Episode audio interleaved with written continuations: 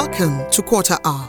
This is where we mend walls and create safe communities. On Quarter Hour, we discuss all things lifestyle, family, nation building, everyday issues, and of course, everything about you.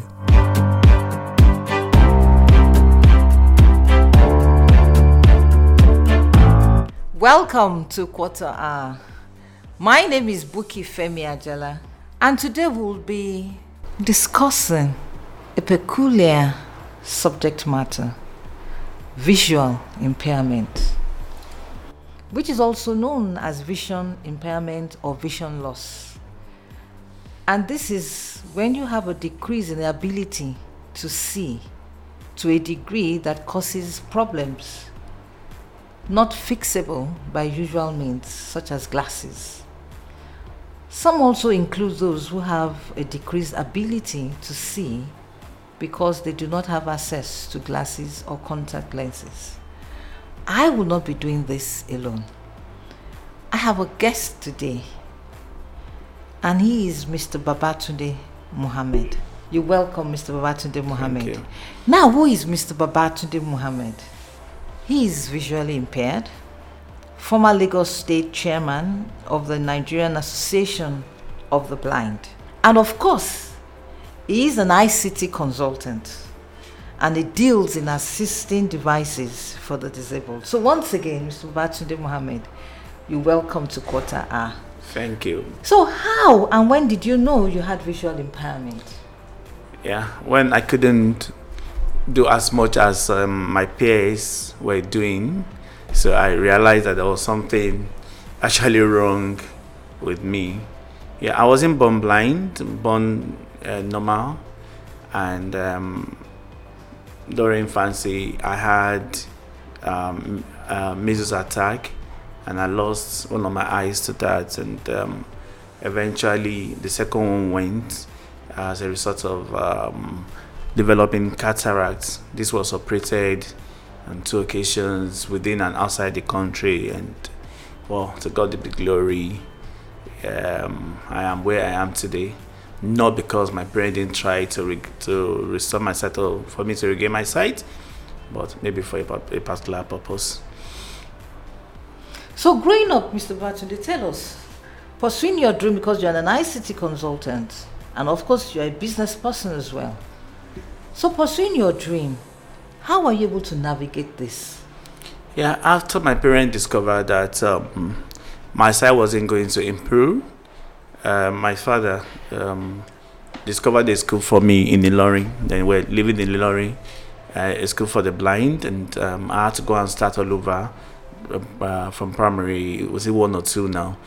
And um, from there, went to Federal Government College, uh, Ijaniki in Lagos, before proceeding to University of J- um, Jos. So even as a blind child, I was able, able to mingle with uh, certain peers in schools, and from there started preparing myself for bigger and uh, tougher tasks ahead, and that's where I am today. So, how did you cope with studies? Because you said you went to Janiki, and, and I know that that's not um, a school meant for um, such condition. Yeah. so, how um, did you cope?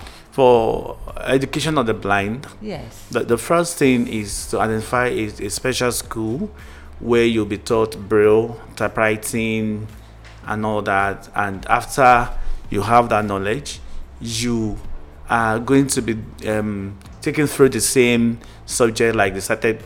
So if you go to Corona, um, for instance, or any other school, for instance, it's the same curriculum you have there that you have in a school for the blind. That's the primary school for the blind.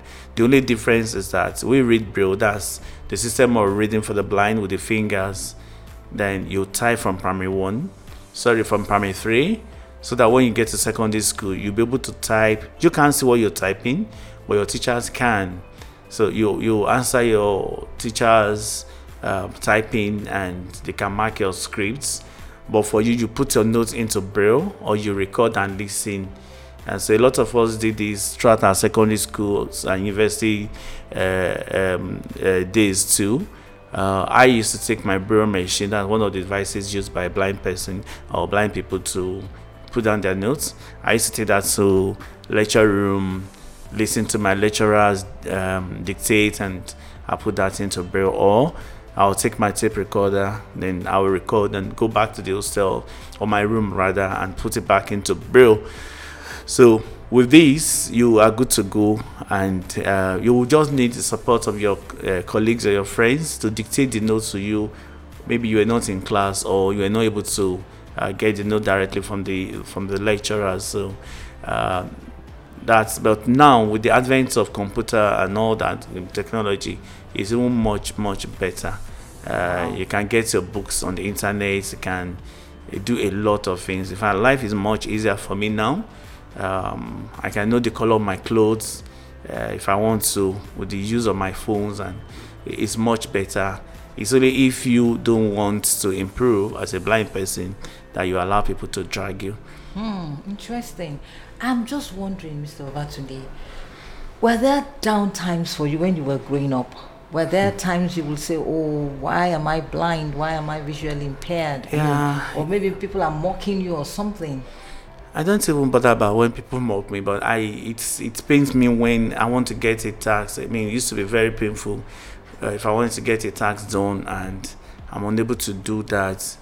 Uh, for instance, if I had to go and buy something and nobody in the house to send, and it's a place I couldn't locate, then it will be a pain. And that when I'll remember uh, I'm a blind person. Or of course, when people do things to you because they think you're blind or because they know you're blind and uh, you know a lot of people are ignorant they can discuss you right in your presence but since you're not seeing them they think you cannot hear them too so they they open all the secrets and not to you and know that you know mm. you hear so at times you know situation like that makes you feel so bad mm. then of course when i was looking for a job time i used service and it was so tough and I mean, even before people will hear you out, they've already disqualified you by your parent exactly. because a blind person. Mm. That's really that really was devastating. And I always say to people that one thing, well, my regret in life is that uh, I don't have a. I mean, I never got a good job that I wanted. And of course, my father before he died would say, "You don't know what God has. Even this one you have, do not many people are looking for this life and they can't get this quality of life and all that." So, well, I think generally, even if you're a sighted person, if you're not, if you're able, if you're an able-bodied person, people will still do things to get you upset. So don't look at what they've done. Just find a way mm. out and move on. So, so talking about pity, do you do well with it? When mm. people pity, I like to be pitied at times. So. That's but generally, truth. no, uh, yeah, generally, um, pitying me will not help, but mm. when you sympathize with me, it will help. Okay. but if that was, if the word pity what you understand, pity mm. me and let me get what I want, and if, for instance, you are good to go for that. I want to use the ATM and the queue is long and. I go out with the person that will help me and say, oh, God, you can go and use it. Thank you if you want to pity me. Of course, normally that should be the practice. There should be uh, queue priority for disabled people. Mm uh, not that. So if he's going to favor me, uh, pity me, I can come back and educate you later. but, but honestly, the, the right thing to do is to empathize with uh, yeah, blind, uh, with disabled people, so that once you put yourself in that situation, you yes, help them. Yes. And, and, I think people mix up pity with empathy. Exactly. Maybe the, what they mean is to, oh no, this guy can, yes. we can't keep him long here. Let's get him on and. Yes. Yeah. So so so the word is actually to empathize yeah, and not to pity not that to person. Pity, Let's talk about stigmatization. Mm and lack of inclusion because I know, I mean, you are the former Lagos State Chairman of the Nigerian Association of the Blind. So, what are the needs and requirements for a good life for someone with disability, especially talking about this visual impairment? Yeah, confidence. One thing that a blind person should have is confidence. Once you have that, you've earned yourself a good life. You see, even if you're going to take a step and you fall inside gutter, don't worry, you'll come out of that gutter. The certain people to do fall inside gutter, they come out. So don't say because you're blind, you will not take a step of faith or or you won't be bold. So if you have confidence already, you're going to have good life. Then you can go out and look for jobs. You can go out and look for businesses. You can talk to people.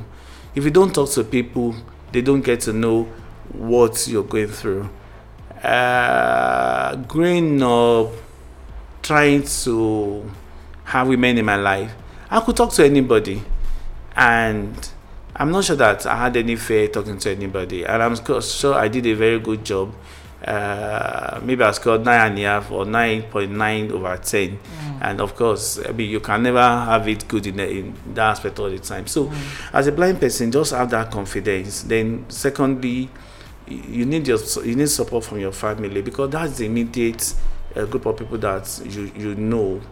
Um, they should support you giving you necessary education uh, educational tools that you need to, to, to, to succeed where, where where you don't have parents or family members then mm. maybe your church your mosque or your which other one now uh, any group you belong to mm. they should support you because initially it will be very tough there's no money for you to acquire the equipment you need so you need mm. people to support you and mm. that's where uh, the, the foundation is very key thank God for my parents. Uh, they might not have given me everything, but they tried, and that confidence came from what they were giving to me from yeah. the beginning. And if you see a lot of blind people today that don't have that confidence because even from their own front, because they didn't get it from the family, get, yeah, they didn't get that yes. support. They didn't get. So it's it's critical that the family should always be there to support. It's very yes, very critical. Yes, because that helped you a lot. Yeah, that helped you a yeah, lot. Even till tomorrow, it's still helping me. Yeah. Um, my younger ones will always reach out to me, and mm. uh, you think we're still growing up the way we relate. And, and oh, that's very good. Because on quarter hour we talk about mending worlds and having safe communities. Mm. And supporting people with visual impairment and other kinds of disability will really go a long way to cause us to have safe communities and also to mend worlds. Thank you once again, Mr. Mohammed. You're welcome. Um, thank you so much for coming. I I love your spirit. I love your you. spirit. And um, one thing that people will will take away from this is your confidence, mm. and that is what you have actually said. You should build confidence, irrespective of yeah, whatever disability you are going through and also let the family be there to support you. Yeah. Thank you for having us. You're welcome. Interview you on Quarter Hour. Thank, Thank you. you. God bless. Thank you so much for joining us on today's episode of Quarter Hour. If you have feedback, comments, questions, or any other topics you'd like us to discuss, please call 0700 or send a text to zero seven zero one zero five zero nine seven seven one.